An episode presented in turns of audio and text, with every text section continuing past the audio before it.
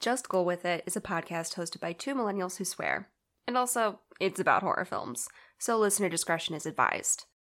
We will put specific content warnings in the show notes.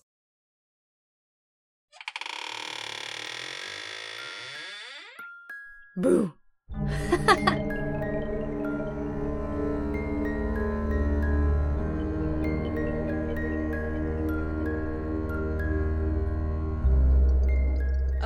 gonna take another sip for the woes that were today. Just a little sippy sip for the technology issues, technological issues. You know what I bet the problem is? Hmm. There's probably a demon, a nun demon inside Oh, the Focusrite Scarlett 2i2 third gen. that nun is just ruining my fucking life. Curse Valak. We know their real name. We can send them back to hell and get our audio equipment back. I have to move away from my mic. We're talking about The Conjuring 2, by the way. We're talking about The Conjuring 2, and I have thoughts about the stupid nun. Oh, she does. She really has I'm thoughts. so mad that I have to do my notes real quick so we can hurry up and get to the part where I can rip this nun apart. Eh? All right, we did The Conjuring last week, so here we go. This one is also directed by James Wan. Screenplay is still by Chad and Carey Hayes. Here was the fun fact I had for you. Uh, there was another person who worked on the screenplay named David Leslie Johnson. Hmm. He was a production assistant on The Shawshank Redemption. and and he's from Lexington, Ohio, and he went to OSU. Oh, fun. So, woo, fun fact. Woo! That's only a fun fact for us. People Eh. don't know that we're from Ohio. we're from Ohio. Neither of us went to OSU, though. OH. So. I, Don't. I went to OSU for grad school. Did you? Oh, okay. Yeah. I did. But that means I have nothing but disdain for it. So Sorry, OSU fans. I, I, don't care. Um, okay, so this is the one of the other facts that I was like, I didn't take a ton of notes because like it's the same movie, Mm, same yeah. crew for the most part. Mhm. Uh, the only difference was I'm pretty sure uh, cinematography is a different person. So cinematography last time was John Robert Leonetti. Hmm. This is Don Michael Burgess or Burgess. Don Michael Burgess. Um, Burgess. so we talked about this a little bit and how I didn't love the cinematography in this movie, and I was like, maybe this guy just hasn't done it a lot. You know, like maybe Maybe he's new. maybe he's new. No. So Oh. turns out he was oh. nominated for an Academy Award because he did the cinematography for Forrest Gump. he knows better than. He knows better than this, which makes me think that this could be the the production company having more say in Um, because like obviously they they do get when you have like a very large company producing a movie. My guess is they probably have a big say in what it looks like.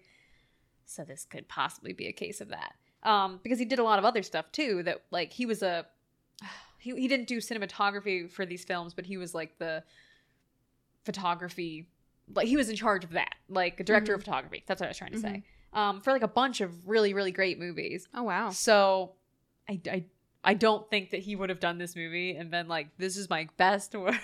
This is my magnum opus. because i don't think so. Is that the Um, and then my last fact as always the budget. Budget was 40 million. Do you know how much it made? Big guess. Seventy-five million. no 321.8 million I was. You were Not- not. I was gonna say you were close, but listen, I was Kate. not. You can be generous, but that would be lying. Kate, you were so good. uh, yeah, so it like made just as much. Uh, what was the other one? Um, this one made more. oh. Weird. My guess is because like people probably saw The Conjuring after it came out and like didn't see it in theaters. Probably loved that one, Mm. and then we're like, well, now I have to see the second one in theaters. That's kind of my guess. I Okay. feel like sequels that are made of very successful movies probably do well because people who didn't see the first one in theaters have had a chance to watch that and now become a fan. C'est possible. Right. On top of the people who are already fans. Yeah. So, like, you know, you know, but it, it was similar. The first movie made 319.5 million, 321.8. So like oh, that's ri- when you get in the hundreds of millions. It's how like- much really exactly. So like it made make? more, but I'm guessing it was mostly just by people who like hadn't seen the first one and now were like, okay, now I want to see this. What was the budget comparison? oh, um, actually, so the first one was only 20 million. Okay, This one was 40, so they doubled it. The return on investment was better for the first one. Yes, but they made more this time. But they spent more Yeah. on. Okay, because they had double the budget. Yeah. So, yeah. interesting. Okay, okay, okay. And we'll we'll talk about where that fucking budget went. Get ready, everybody! It's the fourth kind part two. oh boy! Oh boy! Oh boy! Oh boy! I'm I'm on a warpath. You ready? I'm gonna give you a goddamn One sentence synopsis. summary. oh, here we go. I'll give you a summary. Once again, there are too many daughters, Too many and one of them is possessed by an old man. But is it? That's That's okay. it. Yeah, you got it. Yeah. I have thoughts on the fourth child that has one line in the entire movie. Are we talking about the one that I didn't know existed until he was like, "I have to be brave," and I was like, Yeah. "Where the fuck were you the whole Where time, Johnny?" been? Johnny?" Uh, we'll get into that, but I have Can't wait. half I- of my notes were about fucking Johnny. I thought I was the only one that noticed this. No, I was like, was like- surely I'm the only one who noticed that this kid has not shown up. It's like, until now. There's Janet, Margaret, Billy, and Johnny's there too. What is he? Are we sure Johnny's not another ghost? he was there from the beginning, like the first scene at school. What? He was there. He could He was, but he never has a goddamn line until much later. And they like reference him and they're like, oh, Johnny, is that you? And then like, Johnny's in the kitchen. And then he's like, we gotta be brave. So like, he had one goddamn line. Johnny. And so like my theory is that they had to Oh. have him in there because he did exist in the real like whatever Right. family. But they were just like, fuck, we forgot a kid. And they like added him in, forgot to give him It lines. doesn't help that he looks like the other little He- boy I too. cannot tell them apart. So I was like, who? Who? Who's? Because at first he's like, we. I know we're, we're. I know we're not in the same order we usually do things, but Yeah. I'm sorry. We got to talk about We Johnny gotta real talk quick. Johnny. There's a part where he goes to the kitchen and he's like, "We have to be brave." And I went, "Oh, that's cute." The kid with like the little stutter who's really nervous beginning is being brave. And then I look mm. behind Johnny and I go, "No wait, no wait. there's that one." So what the fuck is this? Look, it's this. I'm so glad you thought that. I oh, was Oh, yeah. embarrassed. I was like, I can't believe that. Not only did I forget a kid's name, I forgot this kid full on existed. But I'm so glad that you also were like, I'm sorry, what? Yeah, it was like, yeah, I have a lot of thoughts. okay. Oh God, give me a real summary, Okay. and then we'll uh, we'll get this ball rolling. We'll loop back around. it all comes back to Johnny. Doesn't he's not real? If we dig deep enough, it's all coming down to Johnny. I hate him. he does nothing wrong except not have lines I know. and I blend into the background really well. I shouldn't hate him. I shouldn't hate him. It just it just broke my brain. Is all. Okay. Hit me with that summary. In 1977, paranormal investigators Ed and Lorraine Warren come out of a self imposed sabbatical to travel to Enfield, a borough north of London. Nope, a borough in North London. Our one London fan would be like, it's not like that. Don't come for us, our one London. We Please, you we're so so, tired. there, they meet Peggy Hodgson, an overwhelmed single mother of four, see four, Johnny included, who tells the couple that something evil is in her home. Ed and Lorraine believe her story when the youngest daughter starts to so- starts to show signs of demonic possession. As the Warrens try to help the besieged girl, they become the next targets of the malicious spirit. yeah, we'll fucking we'll see. I have thoughts about this summary too. I at least with the fourth kind, I went into it with like maybe I do like this movie. And then I was like, Mm. we talked about it more and more, and I went, you know what? I guess I don't. With this one, I'm like, we're coming in hot because I know my thoughts. Okay, I'm sorry. No, I'm you're sorry that I got heated again. How dare you have I'm just- opinions on things? You're a woman, you're not supposed to have those. Who All- told you about opinions? As a woman, I am meant to sit in my home, rip my apples in half, never touch a knife, and watch my movies and like it. Yes, and like it. So I feel very bad for stepping out. I also, Kate, I have to tell you the truth. Oh no. I cut something today with a knife. you are. I know. I what I did is I embraced a life of sin, and I did cut some fruit. I was tired. My hands were so tired, Kate. Oh my God. to rip So tired to of rip ripping. them. Your nails were rough from ripping the apples in half. But now they're beautiful. My They're nails look so nice, They and I couldn't. nice. You I couldn't ruin that. Yeah. I couldn't ruin that. I like that immediately you were like, "Well, your nails do look nice." I do understand, actually. Yep. so, ladies, you heard it here first. It's okay to embrace sin as long as your nails look good. Them's the rule. that is the caveat. Yeah. we got it. We gotta go to nerd gotta corner. go. I'll sit here forever. so I left on a cliffhanger last episode. I know, you bitch. Yeah, it's me. So I started to like tease theories on why some folks like horror movies, and I'm here to pick that thread back up. We're gonna start with Dr. Glenn Walters' theory of the case. So Dr. Walters says that some people are drawn to horror because of tension, relevance, and unrealism. Mhm. I'm gonna dig into each of those. Hell yeah. So tension, we're pretty damn familiar with. We've talked about tension a little bit. Just a little bit. So you create tension with like suspense, mystery, shock, gore, etc., and Mhm. techniques with sound, lighting, camera angles. We've talked about it. Yeah. So like when the cameras see more than the characters and there's dramatic irony that creates tension, or when we're mm-hmm. limited as like we're as limited as the characters in terms mm-hmm. of what we can see and know, that creates tension. Right. What's off screen? I don't know. They don't either. So it's fair to say that we've talked about that fairly extensively. We don't have to dig deep into tension today. Relevance is where we really get into the cultural analysis. Yeah. So, I mentioned it's tension, relevance, unrealism, and relevance. What makes something relevant? What are frogs? What are frogs? what are frogs? So, what makes it relevant, and relevant to who? Whom? I never know the rule. I will never get it right on purpose. Whom? Who? Whom? Who gives a shit? Whom gives a shit? Who gives a shit, okay? if you give a shit, Whom? fuck you. Panicked. Fuck whom, okay? Fuck whom. God.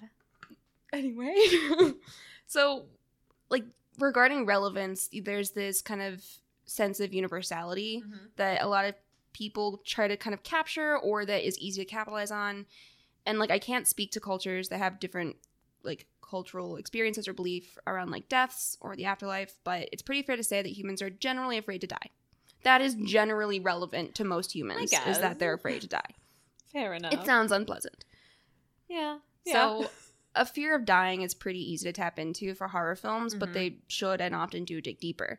So, like the Blackcoat's daughter was trying to tap into that fear of being alone or abandoned and that feeling of loss. It tapped into the fear of the stranger, of missing children, and childhood fears. And Ginger Snaps really dug its claws into anxieties around puberty. So, we talked about how much we love Ginger Snaps yeah. because it was relevant to us. We were able to identify with the characters because we had experienced similar situations or felt those same fears or tensions. hmm But we also said that it wouldn't be familiar for everyone. Right. An identification with those characters could be limited by that. Both of the sisters in Ginger Snaps were white and came from a middle class home, so clearly relevance is entirely subjective. Absolutely. Again, relative to who? To whom? We've also talked about the lack of diversity in stories when covering tropes like monochrome casting and Mhm. lamented over the dearth of directors of color. Right. So, what stories are we seeing time and time again, especially in the typical haunted house horror movies? A white family, likely with money troubles, being stuck in a home that is quite haunted and increasingly dangerous. right. And why is that the common story? Why is this story thought to be universally relevant? Why is it like, oh, we pop a white family in a haunted house, everyone's gonna love this shit? They love this shit. Watch this, they love this. Watch it. They love it.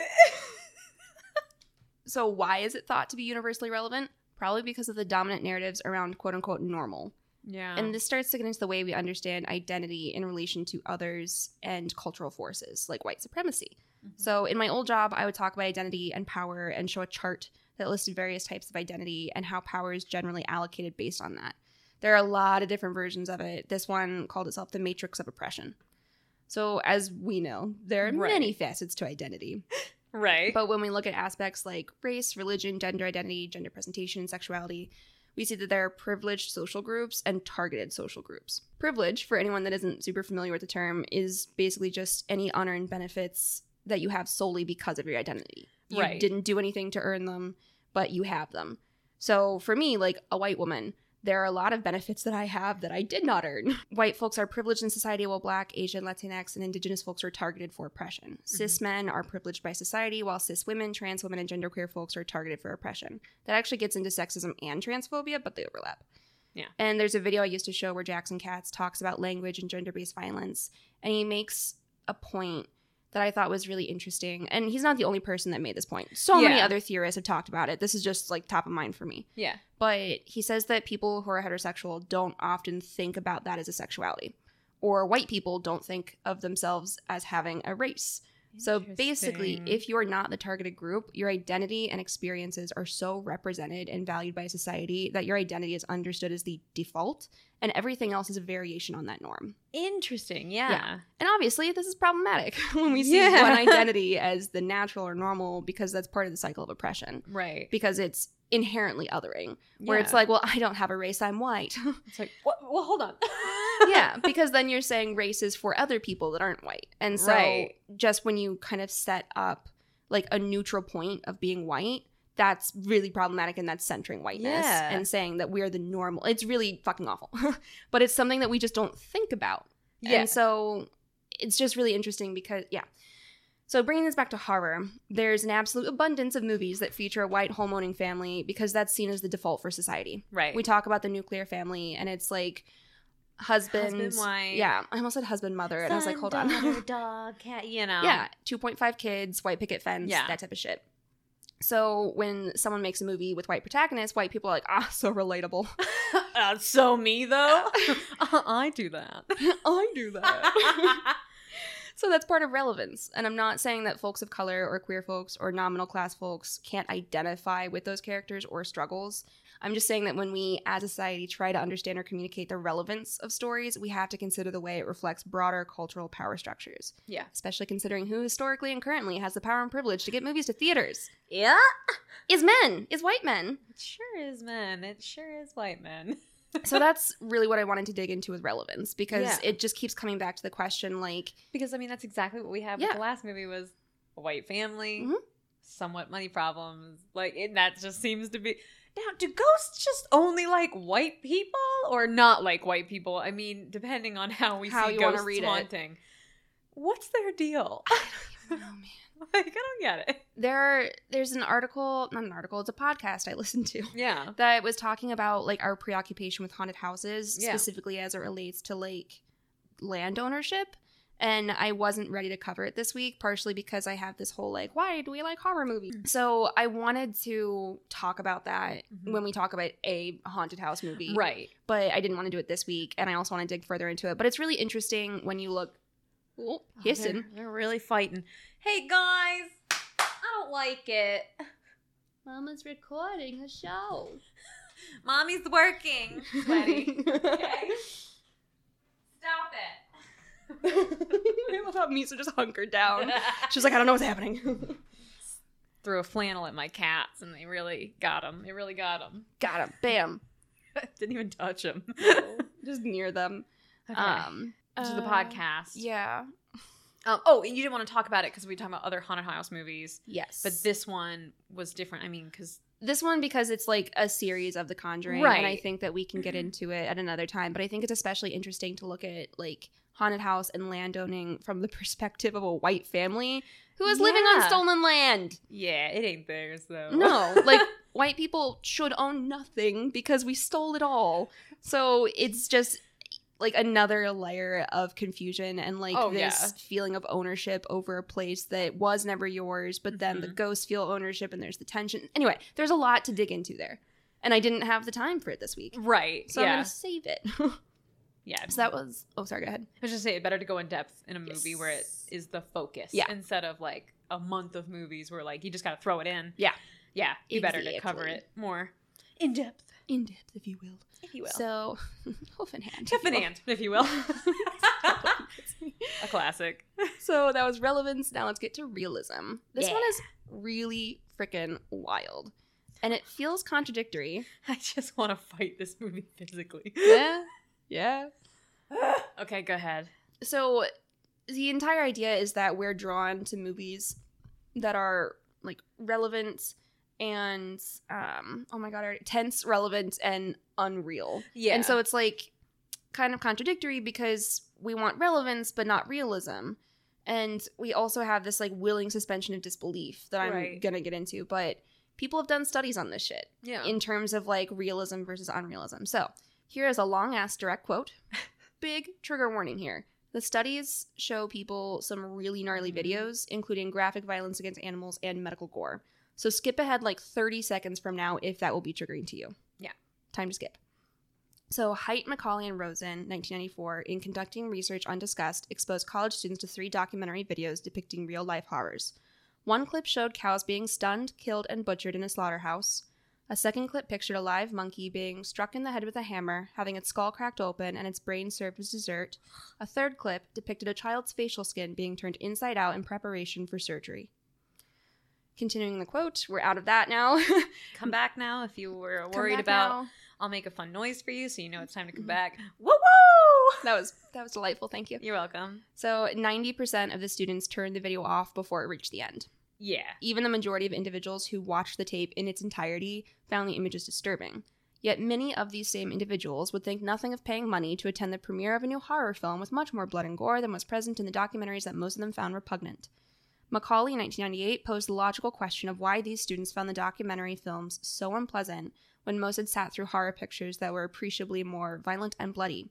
The answer that McCauley came up with was that the fictional nature of horror films affords the viewer a sense of control Mhm. by placing psychological distance between them and the violent acts that they have witnessed. Mhm. Most people who view horror movies understand the filmed events are unreal, which furnishes them with psychological distance from the horror portrayed in the film. In fact, there is evidence that young viewers who perceive greater realism in horror films are more negatively affected by their exposure to horror films than viewers who perceive the film as unreal. Yeah, I mean that's hundred percent true though. Yeah. I mean, like I watch horror movies with lots of blood, and I'm not phased because I know I'm like, Mhm. oh, that's fake. Like I'm well aware. But if I see somebody like fall and like get hurt and there's blood, I'm not gonna be like, whatever. Like it's gonna freak me out. Yeah. So yeah, that's uh accurate. yeah. And so I found like this tension between like the willing suspension of disbelief and Mhm. this need for unrealism really Yeah. interesting because in, except in cases where it's like based on a true story, we go into the film knowing that it will all be fictitious. And so to me, I think we can reconcile this by saying like we need to buy into the premise enough to be invested and the movie has to be quality enough for us to stay grounded in the narrative. right. But we need to know that graphic violence isn't real. Mhm. Um, but big caveat on this study.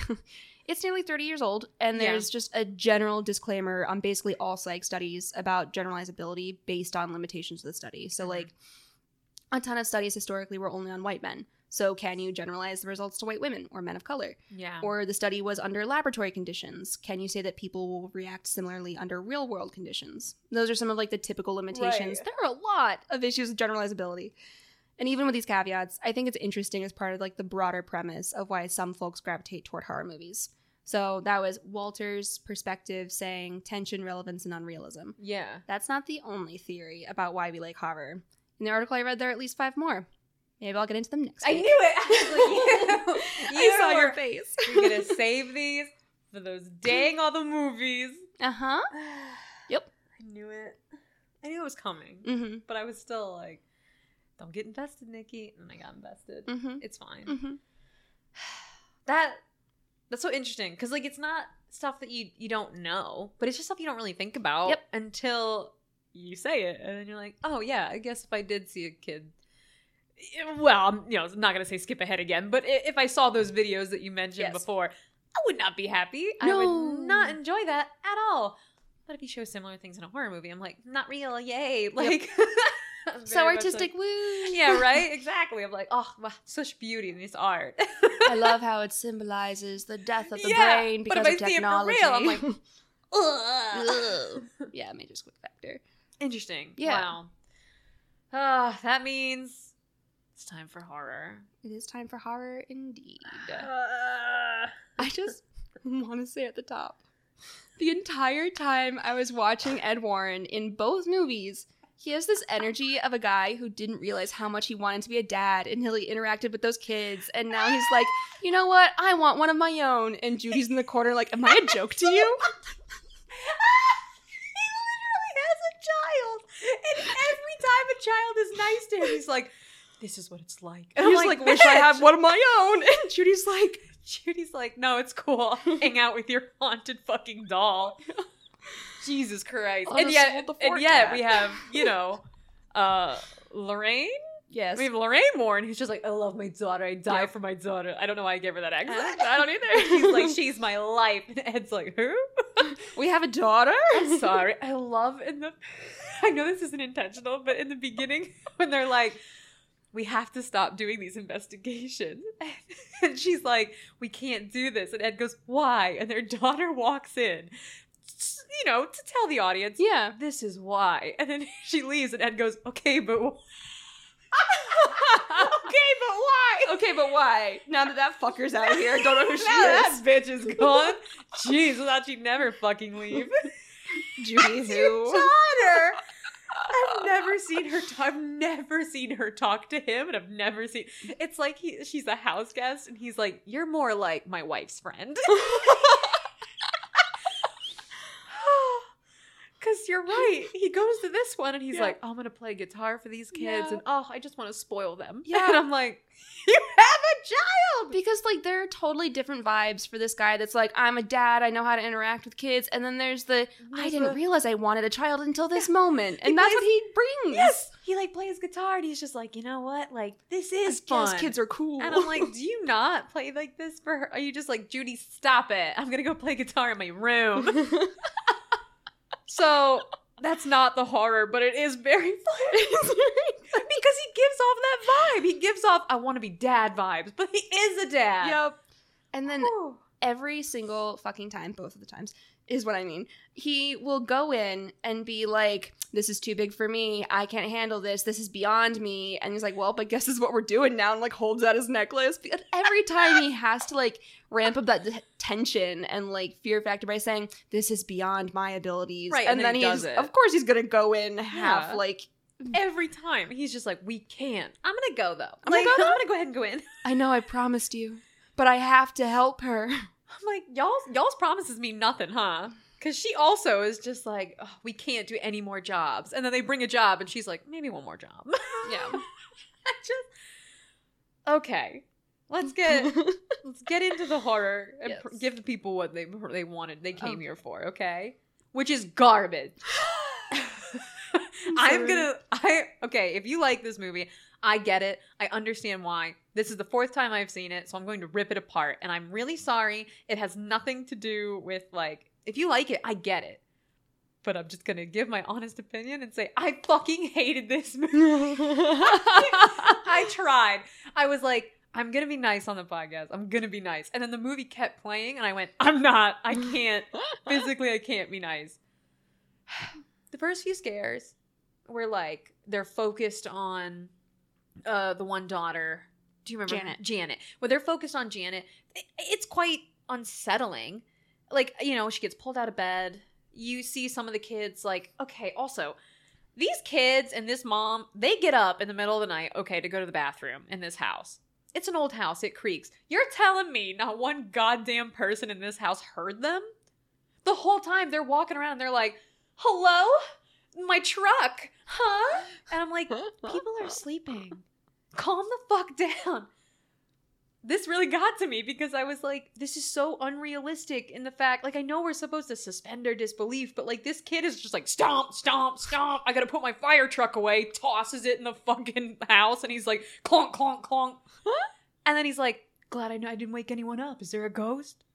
Are I you ha- kidding me? my like reasoning for that is that they're in a shitty house in I- like yeah. a weird town, so they probably hear a lot of stuff. Like That's when true. you live like near nightlife, you stop waking up to It's the people laughing outside your window. So it's possible that like they just didn't hear it, but it was like it was just funny because Yes. it kept happening. It was always another kid. Yeah. One kid would wake up, make a shit ton of noise, go to bed. One kid would wake up, make a shit ton of noise, go to bed. Everyone was like, "Yeah, no, I slept fine." Somehow their paths did not cross. They didn't notice each other. Yep. So I will say, like, some of those scares were unsettling, but they just didn't scare me because the whole time I was like, "Who's making all this fucking noise, and why does nobody hear it?" Like pounding on the door. pounding on the door and she's like stop knocking on the door why would she go to the bathroom and be like who's she knocking for clearly you're still awake I have to imagine the door accidentally locked. yeah i because guess that's, bedroom doors can.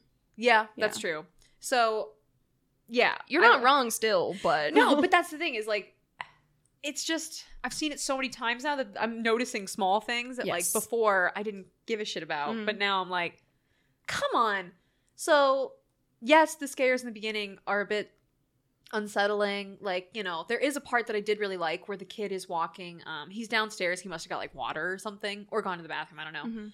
Um, and we know it's not Johnny because Johnny's not into the end. Yeah. Um, so he's walking downstairs and he passes the chair, Mhm. and there is someone sitting in the chair. It's really fast. It's really quick, Yep. and I got excited because I was like, "Cool, this is what I'm in for." Because that's one of the first moments of like kind of a spooky thing. Mhm. So I was like, "Cool, if we're gonna get subtle scares like that, yeah." But I've seen this movie, so I knew we weren't. And I watched it, and I went, "No, don't, don't." I was like, "Don't give me that cool subtle scare," and then be like, "But that's the last one. We're Mhm. gonna give you garbage for the rest." so yeah, that part was great. Then we get into the nun, The nun. which Kate, I'm really sorry that I am shouting and taking over, but No, I love this. I've held this in all day. I was telling my Remarkable restraint. I was telling my friend at work, I was like, she was like, how did recording go? And I was like, do you want to know? And I was just laying into this movie, and she was like, geez, oh my God. The nun is pointless. Where does this nun come from? This is this is the research I did at the beginning that I, I told you about. I was Yeah. like, I need to look stuff up. I looked up the real haunting because the Enfield case specifically is supposed to be one of the most documented cases in like history. Like Mhm. that's a thing that this case is specifically a very well documented case because they did actually have like that doctor and that that skeptic Yeah. and everything. They had those people. Those people are real. And they did capture all these things. Like at the end, they have real recordings, Yeah. real photos of the family, which is great. I wish we had got that in the first one Yeah. a little more. Um, so that part was really unsettling. That's great. But this nun does not exist in this story. This nun is something they added in because they wanted to continue the franchise. Once they realized the first one was successful, they were like, well, how can we continue this through line? Let's throw a nun in. So they added in this nun out of fucking nowhere. She's not scary. She looks stupid. We'll get to the part that makes me pissed as hell, which you Mm, already know Yeah. which you brought up too, and I was like, good. So I'm not the only one who hates No, I hate part. that part. The nun doesn't make any sense. They threw in this nun, and they were just like, hey, here's this really well documented case that like people know. There are multiple documentaries on it. There are multiple movies and books, and we're just gonna fuck with it a little.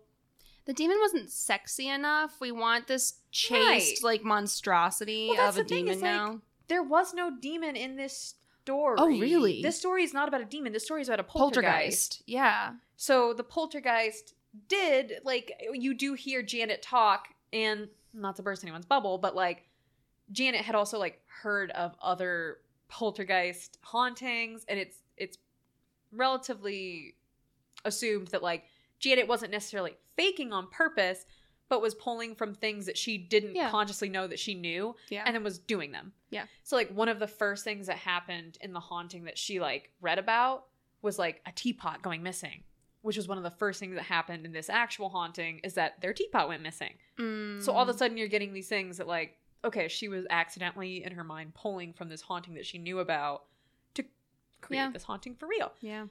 So to say like this is not they just beefed it up. They beefed Mhm. it up to the point of being like unwatchable in my Yeah. opinion. Cuz the first one's beefed up too. We talked about that.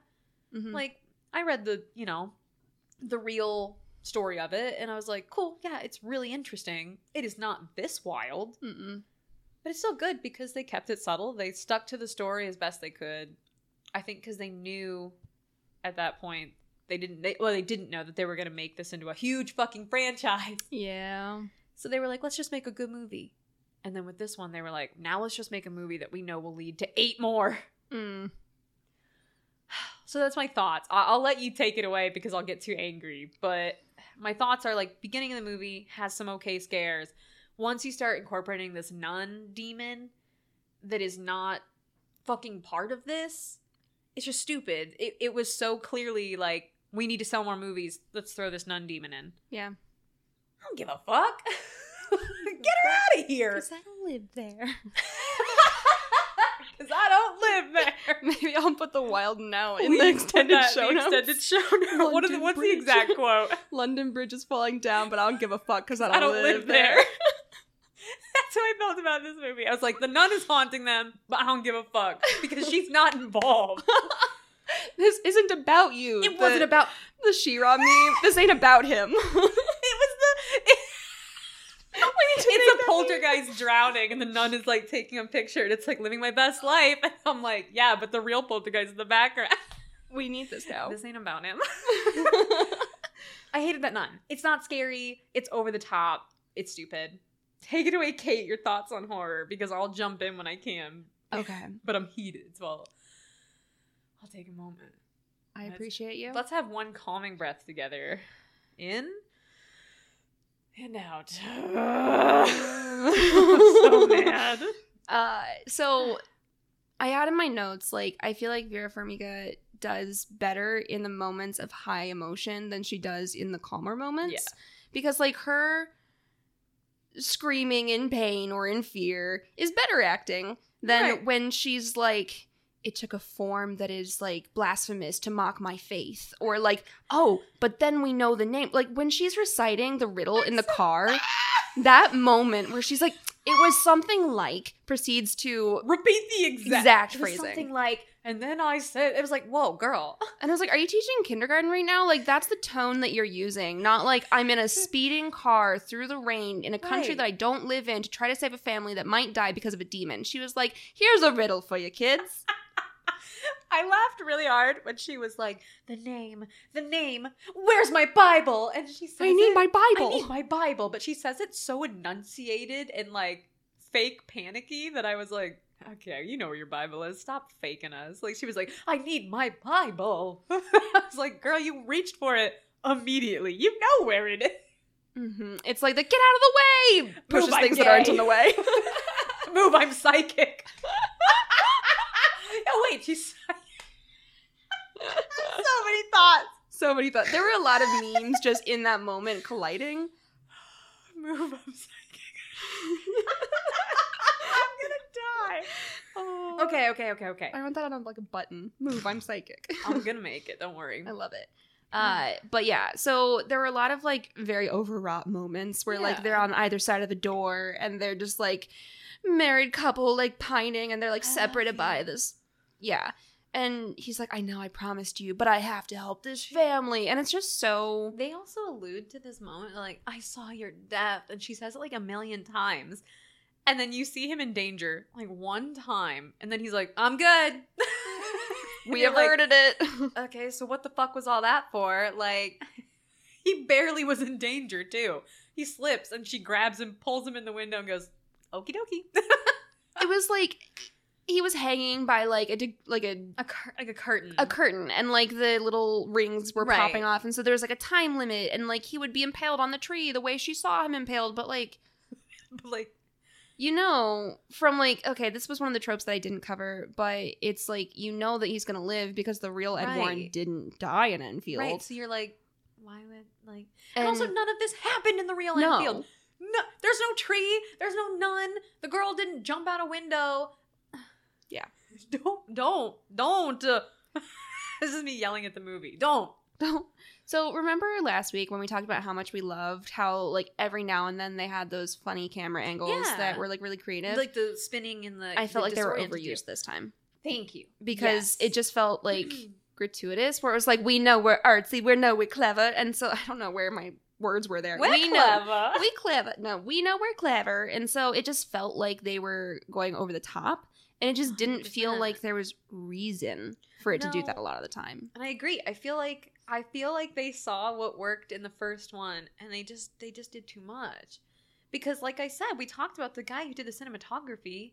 Clearly he's a talented man. Oh, yeah. Like I, I don't think that this was necessarily and I don't know. I don't know. Maybe this guy just was like, actually I love this movie and I think it looks really good. Yeah. Good for you. I think that like if you're gonna use those wild camera angles, you have to use them sparingly. Yeah. Or else they just at a certain point, I didn't even fucking notice they were happening. You Yeah. were like, oh, they had all this art. I was like, I didn't see them. I, I was so upset with this movie that like I didn't look at the camera angles. I didn't because they were so. This was such a big budget Hollywood scary movie. It had everything that they have that I just didn't care. yeah there were a few moments where they did like um slow mo and like a freeze frame Yeah. and i was like I- it felt like strange placement Thank you. It felt very out of place. yes There's a moment with like the slow mo where I didn't know it was even slow mo at first. I was like, man, she weird. She moves like slow. Like she's really not moving. And then I was like, oh, it's slow mo, and it lasts for like a second. It's not even long. Yeah. So it felt unnecessary. It felt accidental. Yeah. I was like, did y'all forget to take it out? And And, then, then- like um, you said, the freeze frame. where like the mom's screaming after Janet has like a seizure basically Yeah, and she's she's like, call an ah! ambulance and it just like freezes on her face and just like this What?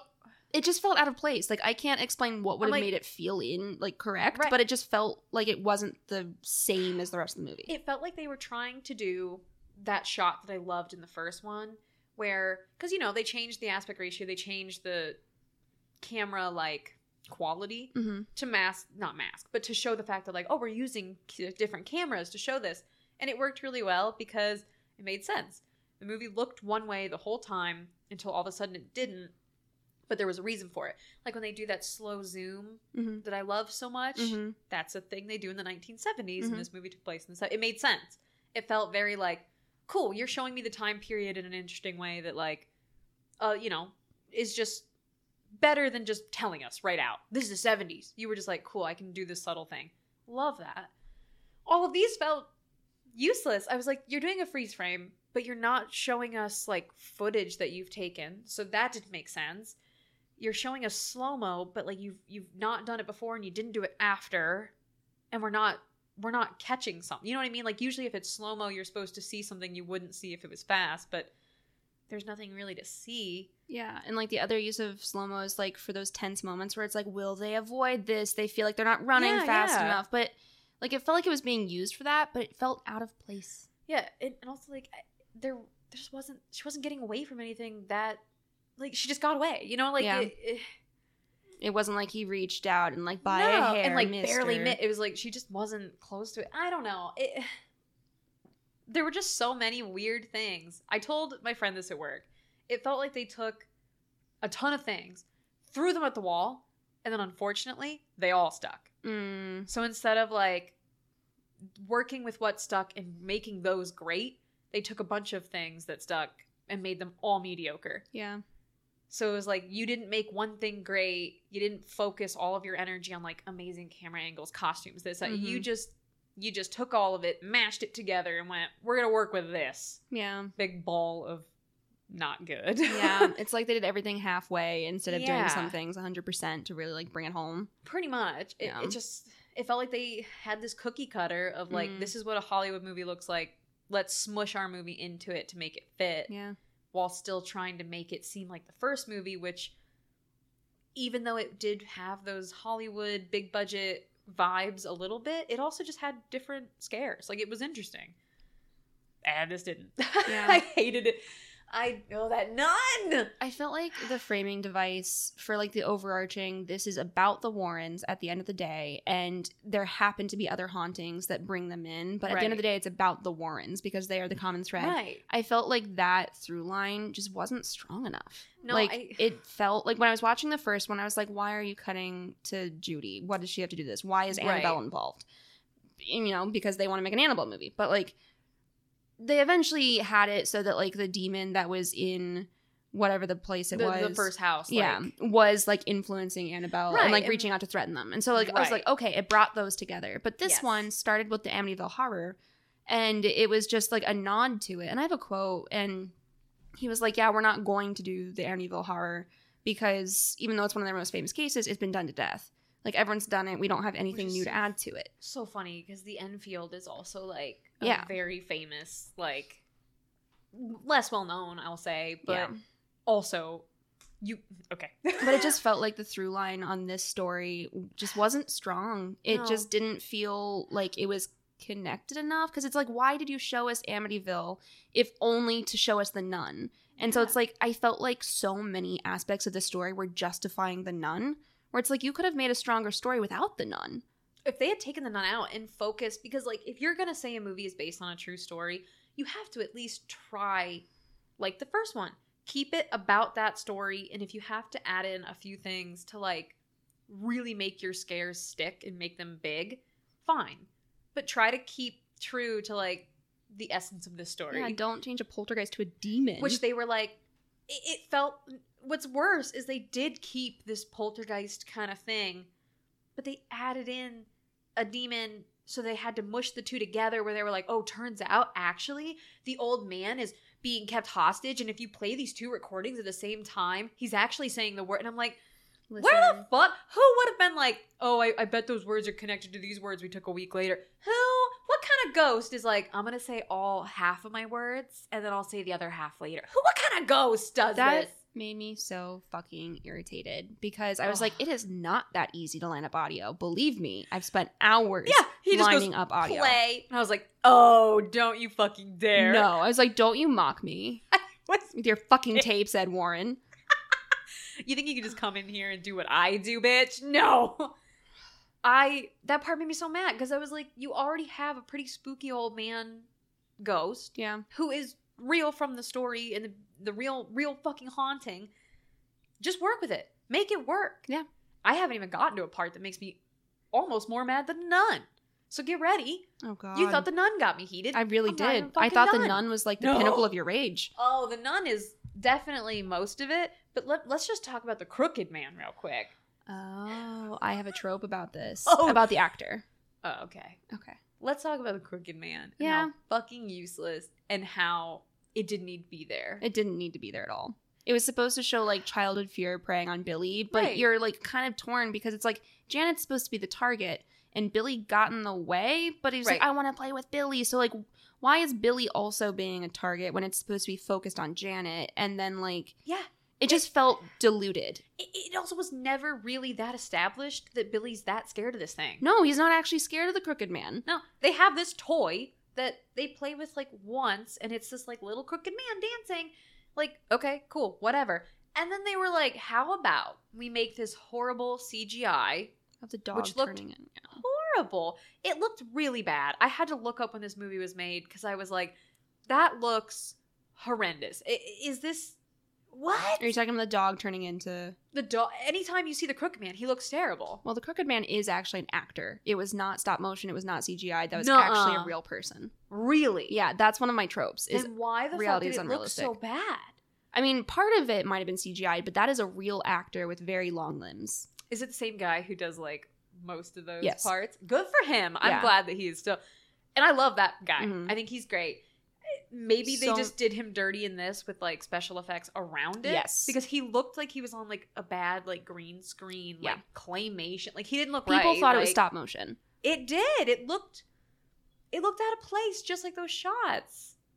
Those shots that you talked about. It looked out of place. At the end of the day, I feel like they kept trying to add things in without justifying the presence. Yeah, there was no reason. So it's like, okay, you need to justify why there's this new monster. You need to justify why there's a fucking. There needs to be a reason for it. Otherwise, willing suspension of disbelief is gone. like they tried to justify this nun with let's just, get to wasn't it. strong enough. Let's just get to the scene that I fucking hate. They tried to justify this nun with, oh, I saw the demon in my vision. Okay, it was like at the end of the first one, right? Mhm. Cool. So that was like a weird end credit thing that like, what? Okay, what? Whatever. And then they they try to show us this moment in her her basement or whatever where she's Ed got up all of a sudden is like, oh, I had to get up because I had to see I had to paint this vision I had. And then it's a perfect painting of this nun. And I'm like, okay, one, Ed, why don't you just paint for a living? Because that's great. Yeah. He also was like, sorry, I'm no Picasso. And there's like a beautiful painting of the house in the background from the first movie. And I was like, okay, Ed, shut the fuck up. Um, it's like him with the kids all over again. I'm good with kids. What? What? You Me? have a daughter. Um, so they try to justify it in this basement by being like, see, she's having visions of it. It's following her. Why? And I know why. Because like there's a fucking nun the, the nun movie explains this bullshit. Yeah. But I don't want to fucking wait around for that. Don't don't show me something that you're gonna justify later when I didn't even know you were gonna justify it. The nun movie came out like way after this. They're expecting to buy into it in advance. They're like trying to lay the groundwork, but you have you have to give us a reason to buy your story. And then you can expand your universe. But if you're just trying to like lay out like threads of story for your like for you to pick up later, it's just it feels undone. Like I'm trying to think of the word. It just feels sloppy. I feel like they tried to do what like Marvel movies do. Marvel movies, yes. Yes, marbles. The Marvel movies, Mhm. you know. Um people are going to love this. Oh god. I'm not going to tear into them. I just think it's funny that we call them the Marvel movies. Yeah. Um, They they do, you know, Marvel movies do this thing where like they they have end credit scenes that like oh yeah. if you want to sit through the credits. You have to stay. You have to stay. And then you'll get a glimpse, and it's a very, like, usually it's a very quick glimpse of, like, what could be to come. Yes. And that's great. I don't like Marvel movies myself, but I do think that, that is a really great thing Yeah. that they do because it lets people see what's coming without forcing you to buy into it within the plot of the movie you just saw Yes. if you wanted to show me this nun, you should have done this haunting the way it was meant to be done. Mhm. And at the very end, maybe then you can show me this weird painting scene. You keep that painting scene the way you want it, maybe make it a little less shitty, Hmm? but just put it at the end. Yeah. Don't show us that he painted the demon. Don't show us any of it. Keep the haunting how it is. And then at the end, be like, oh, I painted this thing. Then she can be like, I had a vision of this. Cool. Now we know what's to come in the future Mm-hmm. don't make me buy into it during a haunting that it has nothing to do with. nothing to do with it. Nothing to do with it. They try to make us believe that it's because she used like a homemade Ouija board. They're like, oh, she used a homemade Ouija board, so of course she invited ghosts in. And I'm like, well, we know that's not fucking true because she already saw this nun at the end of the first one. So where is it coming from? Who? How did it get there? What's up? Yeah. Right? Yeah. Try to try to just everyone Think about Everyone it. Everyone look at me right real quick. Everyone look at me. Where where did it come from? How did it get there? Where did it come from? Where did it go? Huh? Where did it come from? Cotton Eye Joe. I, I, my only justification would be that the nun, or Valak rather, saw a ghost that it could totally control, Mhm. manipulate a family, and get them so famous the Warrens would come, and then she could impale Ed Warren on a tree, which is uh, a stretch, if you will. Right, exactly. We shouldn't have to make that kind of stretch. no, we shouldn't have to Oh, stretch it- like that. we said we talk about it. We didn't. Let's talk about the worst fucking scare in the movie. I think Uh, there's this part. Do you want me to do it? or You want to do it? I want you to do it. okay. I feel like I'm talking. I'm sorry. I'm. How dare you I speak on a podcast that you co-host? So I just The like nerve of some people. I just feel like I'm taking over Oh, because my, I'm blinded by rage. um, there's this part in the basement that we already kind of talked about, but it's this part where the painting that Ed made of the nun is sitting in the basement. Um, it's kind of like a nice. It's like an office. I think it's his more than a office. Yeah. I just it had stairs, sort of, so I couldn't figure Uh, out where it They have like a weird split level. I think It. I think you're right because the basement is where they keep their museum type thing. it's like So a it's recessed office. but it's not like fully below ground Right. because there are windows. Yeah, so, it is just an office then. Um, so she's in this office. There's paintings. There's the nun painting. It's right next to a lamp. So there's this somewhat interesting moment where like she turns the lamp on. The nun is there. She's having visions or whatever. The lamp goes out, and she goes to turn it back on, and the nun in the painting has become kind of more real. Like it Mhm. looks a lot more real than it did when she was looking at it before. That part's okay Mhm. it's a little unsettling because you you yourself can't tell just like she can't turns the light back on it's back to being like a painting whatever but then she just like sees it like either in a mirror or do you remember it's like in a mirror it's, It's like a reflection. I think. yeah. And then from this like reflection the shadow of the nun just walks the entire length of the room goes behind the painting. So then you have this stupid image of shadow legs a painting and then the nun's little hands come over and it grabs the painting. And as a viewer you're like oh it's gonna like crawl out or do something weird. No it just fucking runs holds on to the painting as if it's some sort of weird halloween mask and here's the worst part is that the eyes and the mouth and everything just stay a painting but you get this cartoonish rah, like mouth Mhm. that just looks so stupid. It's ridiculous. It looks like they took a picture, cut out the mouth, and then said, "Now put your real mouth in it." Yep. it was so bad. Kate and I both talked about Yeah. it right before we started. I went, "Kate, I have a scare that made me so fucking mad," and she was like, "It's that painting part." I was like, "It's the Yeah. painting." Oh. Do you have a? Is that your worst scare? Because I know we usually do best scare, and I do have one, but. Do you have any more that are just horrendous like that one? No, I was writing down an idea for uh the rating. Nun runs. I'm good. I have one, but we'll get we'll get Okay. there. Um, yeah. I mean, Uh, that's kind of all I've got. I know I've rambled, but Those are my thoughts. thoughts. So it's fair to say that that was our qualms. Yeah, this movie in itself is kind of just Just a qualm. I- Yeah. my qualm is that it was made. I think I, I think that if they did this again and stuck with the haunting as best they could and made it a little more like the first one, a little less cookie cutter Hollywood movie, I think I'd like it. Yeah. I thought the child actors were really good. Johnny really got his moment. Good for Johnny moment and his one line. I think they everyone did a good job besides Vera Farmiga and her um my Bible. You know, her weird moments. Yeah. I feel like this movie is most enjoyable the first time you watch it, and then it depreciates in like value each maybe- time you watch it. Yeah, and we talked about that. Maybe that's it too. Like I think I'm being harsh with it because I've seen it like five, four or five times now. I don't think you're being harsh or unreasonable. I think that your qualms are valid. I think that with those in mind, Yeah. like you might not notice them the Right. first time. And I saw this, I don't know, before we started the podcast. You and I started watching. I don't know. You and I watched it. Yeah, we watched our- This was one of the first ones we watched before we started the podcast. Yeah. Yeah. And I was like, oh, scary. Well, I And- suggested it even. I was like, you know, we should do a Conjuring movie because I really liked them. I Mhm. remember, like, I'm ripping into this movie, but I just want everyone to know I went and I saw this in theaters and I was pumped. Yeah. I liked it. I feel like the like immersion and experience is the best the first time and then after that you already like it's just not one of those movies that's good to rewatch Yeah. and you start picking it apart as you go Yeah. because there's so much to pick apart. Right. And so it doesn't have like for me a movie that I can watch endlessly and enjoy every time is Cabin in the Woods. Right. and it stays scary or it stays funny like it keeps those things because it was really well put together. right. This movie just feels very like loosely strung together. It does. It feels like something that, like, it's only made to, like, last once. Like, you know, just real Mhm. quick, get through it, get through it. It's Forever 21 clothing. Oh my god, it is. It's genuinely just like you can wear it like once or twice, but my god, do not put that thing through through anything because No. it'll destroy itself. hand wash it try to forget you own it while it dries if you breathe Don't on it too it. hard Don't look at it.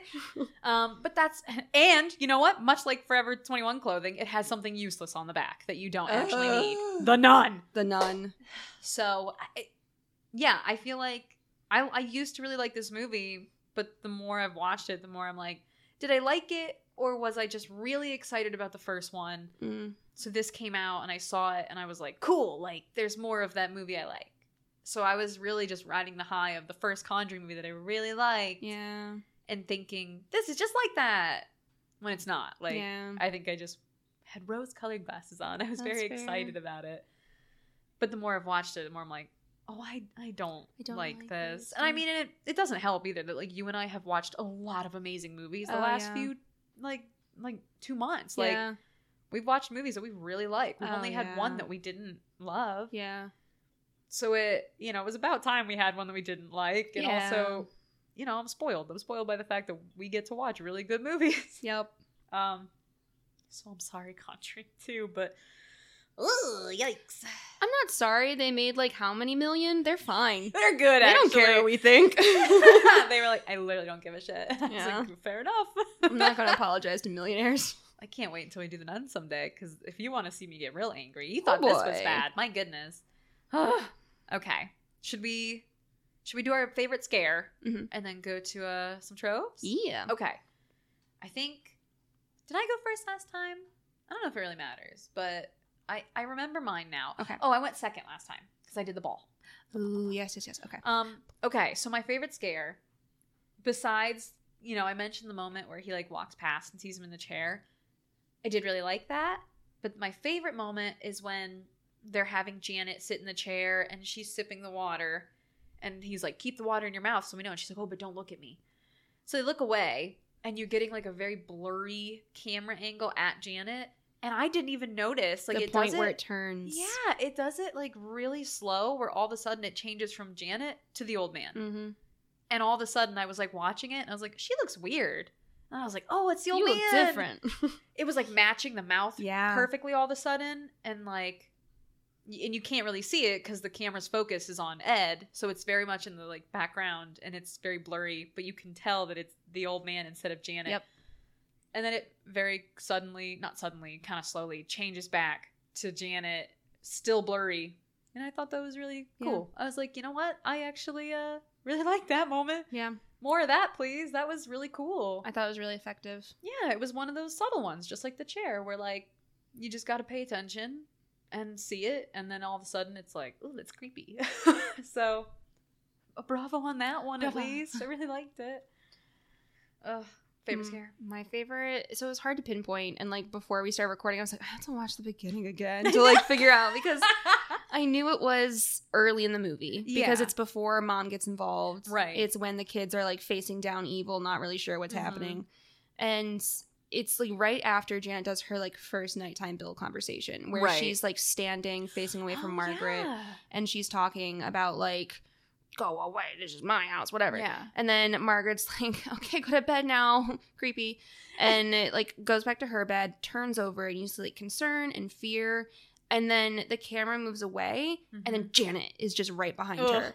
Oh, and to so me, scary. the moment where Janet was just suddenly behind her was scary. When, but then she screams, or like a voice screams or something. I was like, eh, whatever. But like her just suddenly being there yeah, because the beds are squeaky as fuck. The house creaks. right, There is no way that you would not have heard her get up and move there. exactly. To me, that was The very room's scary. very small. Like Yes.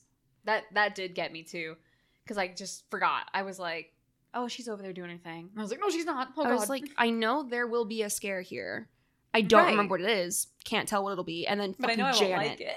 And then like when Janet is running back to her room and she like puts the uh, chair underneath the door, Yeah. and then all of a sudden the chair's like next to her. Oh yeah. See, there's these little ones that get Mhm. lost in the the muck of the rest of this movie. We'll just I'm gonna do a super cut. I'm gonna edit this movie down to all the good scares, take out every bit about the nun. I'm gonna make my own conjuring. I love it. Everybody, here we go. Join our Patreon so I can quit my job and focus only on making my own Conjuring 2 movie. Thank you. It'll take at least a week. I would like to be reimbursed for that. Well, it'll Thank take a while. Because you know Uh, I'm gonna fix a sweet, sweet audio and everything too. Oh boy, there was one audio moment that I thought was cool, and it felt like a throwback or like a repetition, really, of the Yeah. first movie, where the guy's going through and he's like sweeping the house with that long, skinny microphone, Yeah, yeah. and you hear what the microphone hears, you don't hear what he hears, and so you hear the change and The, like, like, the focus. Yeah.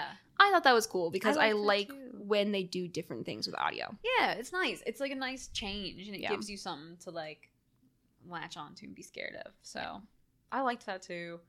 I wish that there'd just been more of it. It's Yeah. just like I said, it gets lost in like this sea of bad, but it had its moments. So uh, let's do tropes. I'm so excited. okay. So we talked about the noodle incident last time, and that was resolved this time. Yeah, because it was way. it was unnoodled, if you want to they call it that. unnoodled it. Yeah, The yeah, yeah, yeah. unnoodling. And ah, the unnoodling. I recall the days before the unnoodling. Oh, but basically, once you find out, it's like, yeah, that would be scary. That would be her worst fear. right, But then it just kind of loses its draw because you're like, there's happen. tension because you're like, well, is it gonna, gonna come to pass? Is it gonna do this? right, But at the end of the day, it, it was unnoodled. So, yeah, unnoodled. unnoodled. Uh, so this is the one I was talking a little bit earlier. That was a sentence. This is the one that I was talking about a little bit earlier. That was beautiful. Thank you. You're welcome. I can enunciate. Wow. Wow. Papyrus. Don't. Papyrus. I know what you did. Let's see our extended show notes and see what we're talking about. Goddamn. Okay, so reality is unrealistic. This one has come up in a few movies, but I haven't covered it extensively. Mm-hmm. Right. But essentially, it's when something in a movie is actually based on fact and either happened or is totally possible, but people laugh it off as improbable. So it's Right. something that like is realistic, but people are like, "Oh, that could never happen." Right. So this happens a lot with accents. People are like, "Ugh, the fake British accents in BBC Sherlock are so bad." they're all they're all British actors. They're, they're all British. or in Cloverfield, the size of the Statue of Liberty's head. so yeah. this is funny. So in the trailer, they got a bunch of complaints from people saying the head is too small, and so they bumped it up fifty percent. The original size were the like actual like dimensions. was what it was. Yeah. Yes, people just have a wrong perception of the Statue of Liberty's head in relation to the rest of the body. And so they bumped up the size by 50% and people still thought it was too small. yeah. And this trope also pops up a lot That's when like so the funny. fictionalized account of a historical figure is so well known that the actual facts of that person's life or events Yeah. aren't believed. Like this is a small example, but popular representations of Napoleon Bonaparte depict him with a French accent he had a Corsican accent, even though he was fluent in French. So I was like, he didn't have a French accent. Oh my god! And I mean, also, isn't it? And I, I could be wrong. It's like well known that he's like really short, but wasn't he like average height back I then? think so, yeah. Like back then, the average height was like Four. five. Yeah, it was five five Four- or something. I was gonna say it was like five five five six. Four He's, like, inches if you want.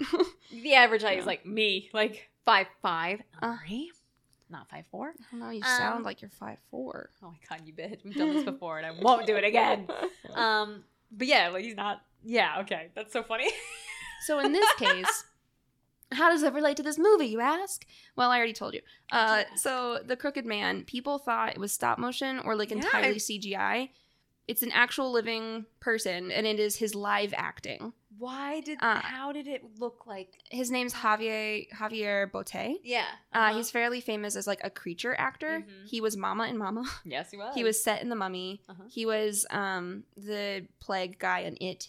He was in Sure. REC 2, and he was in Alien Covenant, and he was Slender Man in Slender Man. Yeah. So he was born with Marfan syndrome, which causes folks to have like unusually long limbs and like heightened flexibility. Yeah. So he's six six, Wow. and his arms, legs, and fingers are quite long. wow. He's very skinny, and so he just looks kind of gangly, and like his motions are like really uh, treasured in horror films because like oh, I'm sure he can just do that. See, I feel like he's so good at it. I, I feel like they just added either too much or something to it that just made it seem so hmm not real. Yeah, you're not the only person. Like I- yeah, that was well- a common thing that people thought it was CGI so or was stop motion. Yeah, because I saw it and I was like, this looks terrible. hmm C- Mainly because it just looked out of place. Yes. It wasn't even like a quality thing as much as it was like, what is happening? Why are, Why they are you introducing this now? Yeah. Interesting. I cannot believe it's a real person. Yeah. Like I can't because I've seen this actor before. So like now that you're saying it, I'm like, yeah, like it makes sense. But the way he moves in that was like, what? I don't know. Yeah, he's very practiced and very talented. Interesting. That's Yeah. wild. Uh, I don't have a ton to say about this one. It's called the trauma swing. we talked about it in It Follows, um, and I think we also We talked about it in Ginger Snaps. Snaps. But Yes. Janet is sitting alone on a swing, and Lorraine comes over and tells her why being different is okay. you just have to find someone who loves you, and then it's okay. It's, that Whatever. The whole story was weird. Yeah. Yeah. And then it's basically the entire trope is basically like if you are sitting alone on a swing on a playground, no one You're- else is around you, you have suffered a trauma. You've had some trauma. It's okay. Yeah. Go sit on your swing. Go sit on your swing, baby. swing away, your cares. Not now, sweaty. Mama's on her trauma swing. Oh, so it's also common, like in this trope, for another character to come along and like Yeah. console them. So like it's just one of those classics. yeah. Uh, this one I thought was interesting. Um, and I kind of teased a little bit earlier when Lorraine famously says, It took a blasphemous form to attack my faith. So this is a form you're comfortable with. Yeah. And the trope is actually inverted in this film. Oh. So, first off, if the trope is played straight, it usually refers to a super powerful being whose true form is beyond comprehension and would break our brains if we were to witness it. right. So, like in Greek myths, seeing a god in their godly form would kill you. You would just like disintegrate on the spot. Uh, done. So, there are also forms. Goodness. Sorry, I have allergies. I'm sorry. I have allergies. Is it back? We're almost there. so there are forms of this. trope where the being is like my true form would be very confusing and uncomfortable for you. So I'll just look like Tom Hanks or whatever. Love So- it. Yeah. yeah. So in this case, uh, Valak, a demon, took the form of a nun specifically to mock Catholicism and the Warrens. Right. So it was the opposite of to make you comfortable. It was to, make, you, uncomfortable. yeah. Yeah. Which, like, okay, I'm sorry not to derail, but we didn't talk about this. If you knew that you could be defeated by giving someone your name, why why would you just go, it's Valak? You can call me Valak. Like, she even said, she goes, Val, my friends, but I don't know you that well. you can just say Valak. but she's just like, you told me your name. Did it? Like, When she was- whatever, Whatever. I know Yeah. when she's writing it in her stupid little Bible. But, like, I just love it. She's like, you told me your name. I know it. It's been in your Bible this whole. All you had to do this whole time was go Valak. Oh, cool, got it. Thanks, guys. What the fuck? Did she never look back through her No. absolutely wrecked Bible after she had that moment? No, Did she just she like pack it away and say, too traumatic to look at this? I don't want to know what I wrote Apparently when I not. was having psychic visions. Why would a demon be like the one thing you need to defeat me is my name? Also, here it is. Why would you? Oh, I could see I'm just it, as mad at this demon as I am her. Yeah, I could see it played as like taunting her, like you can't, like I'm gonna give you everything, and you still can't defeat me. Right, But yeah. even that is just like giving a lot of uh, benefit of the doubt. she still didn't look at it. She was just like, "I'll look at that later." okay. Sorry, I just wanted to bring it up before I forgot. That part yeah. made me laugh so hard. We have another. Okay, so we had an inverted trope. Now we have an averted trope. Ooh. Averted. Uh, so it's called the one Steve limit. okay. So, uh, basically, it's just a convention where Mm-hmm. you don't have named characters with the same name unless it is vital to the plot that they have the same name, because it gets confusing. Yeah. There are three Peggies in this movie. What? Peggy the mom, Yeah. Peggy the friend. They call each other Pegs, and then Margaret is like the shortened version of that is Peggy. So like, yeah. and so like only two Peggies that call each other Peggy, but there are two Peggies. What? And then there's Billy and. Bill. oh my god. And- The uh what was it? TV Trope said that Johnny and Janet are actually variations of like the same root name. But it's like that whatever, like those are the names, but it's like it broke the one Steve limit. this should have been my movie to remember names, considering they were all the same apparently. And Which I, Peggy? I still was like, I don't know, I got nothing. Incredible. Yep. Those are Three tropes. Peggies. Oh my god. Uh, okay, well that means that means we gotta rate this movie. Okay. Um, I have one idea. you have one idea. I have Mhm. one idea. Nun runs. that sounds like some sort of like 5K? kitschy 5K where Yep. it's like dress as your favorite nun. I was just gonna say beefy remotes because oh, that was a chonky that remote. was a chonky remote, yeah. which like just like click and she's Yep. got both hands on that thing. yeah. No, it's And like be- lift with your legs, not your back. when you pick up the remote, make sure that you're Yep. doing it safely. oh my god, it's got to be nun runs because you know that pissed me off, and I do love it. yeah. You know what I want to do? I want to nun run away from this goddamn movie. That's what I want to do. I think did I did I go first? I don't remember. Let's just uh I must have pick a number between one and two. and then I would just know. what if we hold up our number fingers at the same time and then we'll justify it? One, Two, two, three. three. Okay. I, I predicted that. I figured, okay, so for those of you at home, all of you, All of you. uh, Nikki held up two and I held up three. Nikki, would you like to start? I'd love to. Kate, I would love to start and rate this movie. I'm going to give, and this is generous. I'm going to give this movie two. I was going to say one and a half, and then I just tried to think of the good, the good things. One and a half. I can't. I'm gonna give it one and a half. Oh, man. Nun runs.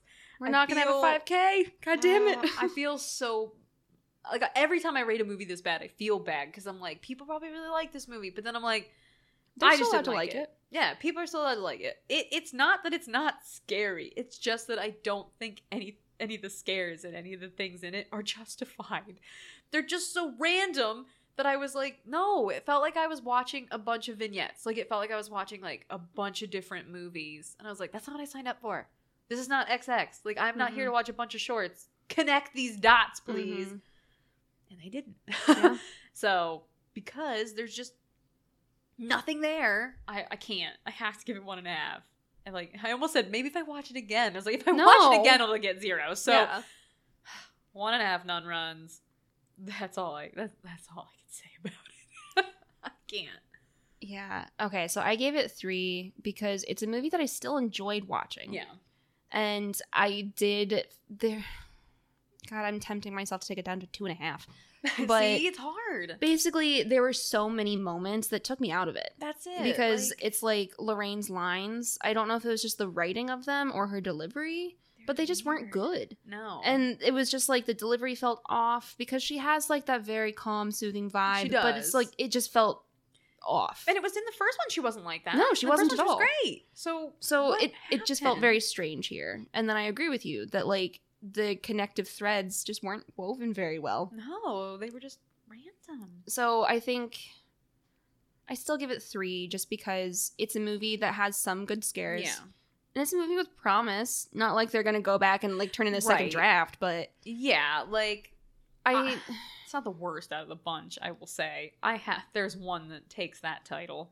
Because it's like I'm I know that they're supposed to be independent, not compared to others, but like I would have a hard time rating this the same that I gave um Fourth Kind Yeah. because that one just felt unhinged. That one was just awful in its own way. That one just like exploited. That one was exploitative. Yes. So that's why that one got some Yeah. fucking. That one was awful. Yeah. I just felt like this one was more about like propelling the universe forward instead of telling a damn good story on its own. Yeah. And I just didn't think it did it well enough. Yeah. It felt like their focus was more on progressing their brand than progressing the story. Yep. So I was like, I all I see here is you trying to find ways to make more money. Yeah. I don't see a story at all. Which is what I wanted to see. Like I like the Enfield haunting. There are shows about it and they're like, it's really interesting. Yeah. There's a documentary that's really cool. Um, highly recommend it. If y'all want to like check it out, there's a lot of things about this haunting that are really interesting that explore was it real, was it not, was it in their head? Here's the actual real evidence of it, which this movie just didn't care. It had all the evidence that it could have grown upon, and it was like, no, we're gonna do our own thing. Yeah. You didn't need to. You had the blueprints. All you had to do was build it, and you you just didn't. Yeah. And that's where I get I'm kind of like torn on this because like I don't believe that the Enfield poltergeist existed. Right. Like I don't believe that Amityville horror is haunted. Like I don't believe in any of the hauntings, but I still get mad when they're not true to the source material. Right.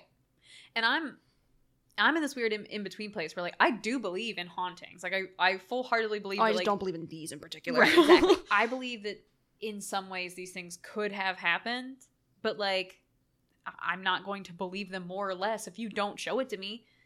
Like I Yeah. Yeah, like it just they didn't even give me the story. So I was like, if you're not going to give me the real story that you're basing this off of, don't brag about it in the beginning. This is the Enfield haunting. But then you you made it your own weird thing. yeah. If they had just been like, "Oh, we just made our own movie," which is what the Nun is, which is we'll get to that, but that's what the Nun is. You could have just saved this for the Nun and made Yeah. your own thing and been like, you know what, we're done with their Ed, Ed and Lorraine story. Let's just make our own now. Yeah. that's all you do. Ugh. But yeah, three three makes sense because it did have Yeah. good scares. And I liked the music. Yeah, Like- the music was great. Same music as last time. That's Yeah. the one I didn't say. It was Joseph uh, Bishara, Sure. I think. I Um, yeah, I liked the songs that they chose, like London Calling by the Clash. Like that was really great. Oh yeah, like, they started. I was like classic London Calling. They do that every Yeah. time there's a movie set in London, which I I'm a sucker for. I- Because right? I'm Same. very much like, not British. I'm sure that they hate it. Well, I'm not sure about anything about them, but I like 'em. I love that song. yeah, Uh, but I thought that like it had some really good music. I thought that some of the filmography was cool, like when she's on the ceiling. oh yeah, that was and it- cool. Then she like I thought they had some really good moments. I just think they tried too hard and just didn't do it well enough. Yeah, they, they did too much and they didn't Yeah. do any of them well. Is the thing. Yeah. They were all just half-assed, which like don't. Got to put your full ass into it. You gotta put your full ass into it. Yeah. You can't half-ass it. Nope. So, so yeah, that's what we got a solid four together, four and a half together. We make Yeah. a nice four and a half Yeah. nun runs. Uh huh. That's Um, not quite a 5K, but you know what? We'll practice. We'll get there. This nun barely ran either. She barely ran. Maybe if she ran just a little more, like show her running. Okay, she excels at sprints. She is not a long she's distance not runner. a long okay, distance runner. This is a short distance nun run, yeah, it's a short distance non run. and she was quick. I mean, I'll, I'll give her that. It's not the you high intensity interval training non run. Yeah, Yeah. You know what? Good for her. That's fine. good Happy for her. Yeah. Let's That- let's wrap it up. Yeah. I'm so mad. that wraps up our discussion of The Conjuring 2, which is so creatively named. Love Um, it. I love it. If you enjoyed your time with us, we would really appreciate it if you'd rate and review on Apple Podcasts, even though the Apple Podcast app is buggy as hell. True. sometimes, yeah. Mm, Anyway, it's a good app. Thank you. Rate us on it. Please still give us your ratings, even though we just made fun of it. Please. Yeah. but it actually really does help people find Yeah. your show. And we also just really love reading what you say because it's really sweet. Uh, and then you can also follow us on Instagram and Twitter at Just School With It, where every Wednesday we'll post the movie for the week. And when Nikki reminds me, I'll tell you where to find it. But I didn't this week because I was not paying attention. It was Netflix. It was Turns Netflix. out Yeah. I also had to look it up. I was like, Netflix just feels like a default where it's like you don't have to tell someone if it's on Netflix. Right, Like, like- everyone has Netflix. right. It's like the first place Yeah. I will check, and then then you go on to the other Yeah. apps. It's like I guess I'll look at I HBO Max, whatever. But yeah, And you can check out our extended show notes where we'll put all the memes that we referenced this episode. a lot of memes this time. so many memes. Whew. That's on our website, justgoolwithitpod.com, or maybe even take a look at our Patreon at patreon.com slash Do it. justgoolwithit. Support our Patreon so I can make my own Conjuring movie, please. Yep. You think it's a joke? If we what what's a good what's a good milestone, Kate? 5,000. If we get to five thousand, I will make my own full length Conjuring movie. The Nick Do Cut. it, you cowards! Support me.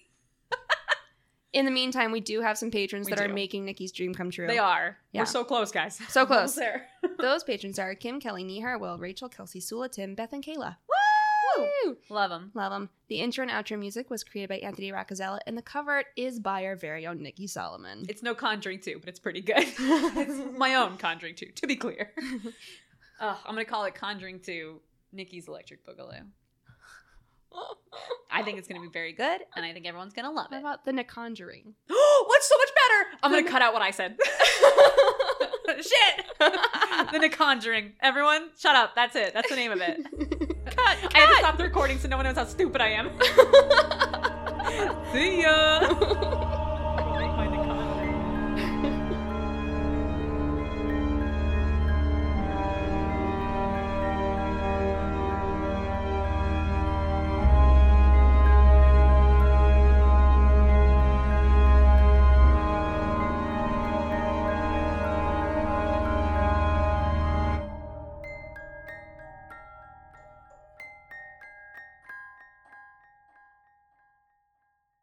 they should just never talk. Unless you have something nice to say to me. Mm, don't say it. Get mm-hmm. out. Unless you're gonna compliment my cholesterol levels, get the fuck out.